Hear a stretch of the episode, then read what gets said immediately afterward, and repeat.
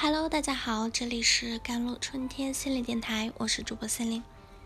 今天想跟大家分享的文章叫做《母爱是伟大的，但是妈妈就必须是超人吗》。自古以来，母爱都被世人歌颂，“慈母手中线，游子身上衣”。世上只有妈妈好，有妈的孩子像块宝。想到妈妈，我们情不自禁的愿意用世间最美好和温柔的词语去描述她。当然，就像任何事物都存在两面性一样，生活里却还有大多数人和母亲的关系苟延残喘着。当他们做事不如妈妈意时，他说：“早知道当初就不应该生下你。”当他们想要挣脱关系的枷锁，奔向自由时，他会精神上打压你，嘲笑你。母亲孕育我们的生命，我们与生俱来会与她产生依恋和安全感。母爱本伟大，可是为什么越来越多的社会现象和行为让我们去指责有些妈妈不配为母亲？到底是我们对母亲角色？寄托太大希望，觉得妈妈必须是超人，我们应该如何正确看待母性心理？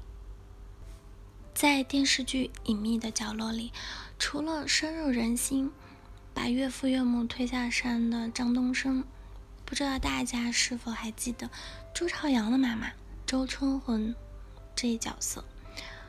那在剧中呢，周春魂因为上班的关系啊。和孩子缺乏沟通，但平时对儿子管教极其严格，对他不管是生活还是学习上都做了苛刻的行为规范。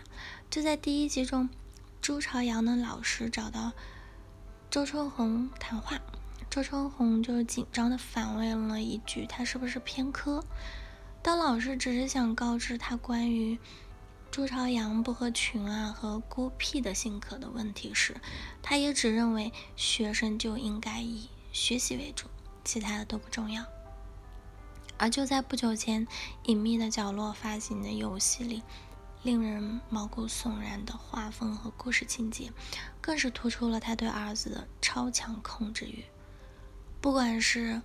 随时打来的电话监督儿子是否违反了他的规定，不准和坏孩子们一起玩，不准和父亲交流，还是早晨紧跟着儿子到洗手间，并一直看着他直到洗漱完为止，和我们平日里所讲述的慈母形象严重违背啊！周春红又何不是现实生活中部分母亲角色的缩影呢？曾经轰动一时的恶劣的事件——北大吴谢宇就是杀母案，在这个案子所有的犯罪的因素中，原生家庭中的母亲角色更是占据了事情导火索的一部分。惨无人道的杀母案背后，吴母呢扮演着到底是一个什么样的角色呢？据身边人讲，吴母生活里就是朴素啊、本分和善良的妇女。但他没有非常密切的朋友，尤其失去了爱人后，仅有的亲密关系也就只有和儿子牵连在一起。儿子已成为吴某生活重心的全部，再加上他非常要强的性格，也全部映射在了他对儿子的要求上。武志红老师认为，这种母子关系逐渐转变为共生关系，两个人的自我只有一个人可以留下做主导，而另外的自我会被吞噬掉。他们对孩子的畸形占有欲啊，严重阻碍了儿子的个体化形成。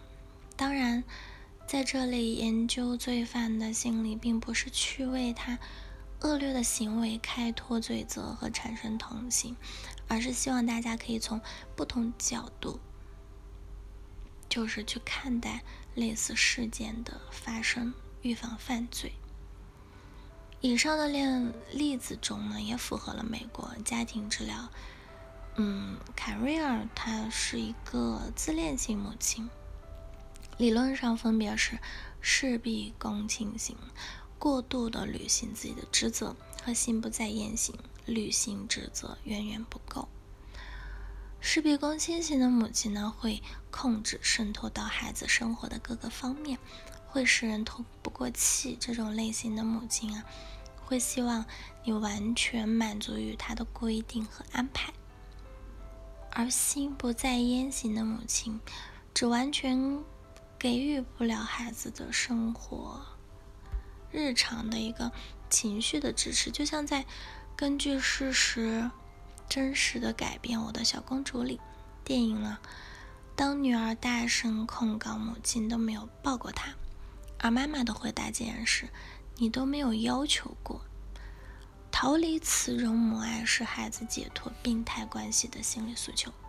看似母亲角色的隐忍啊，百般体贴呢，更是愿意自我牺牲给孩子。而我做的这一切都是为了你，瞬间让母爱变得沉重。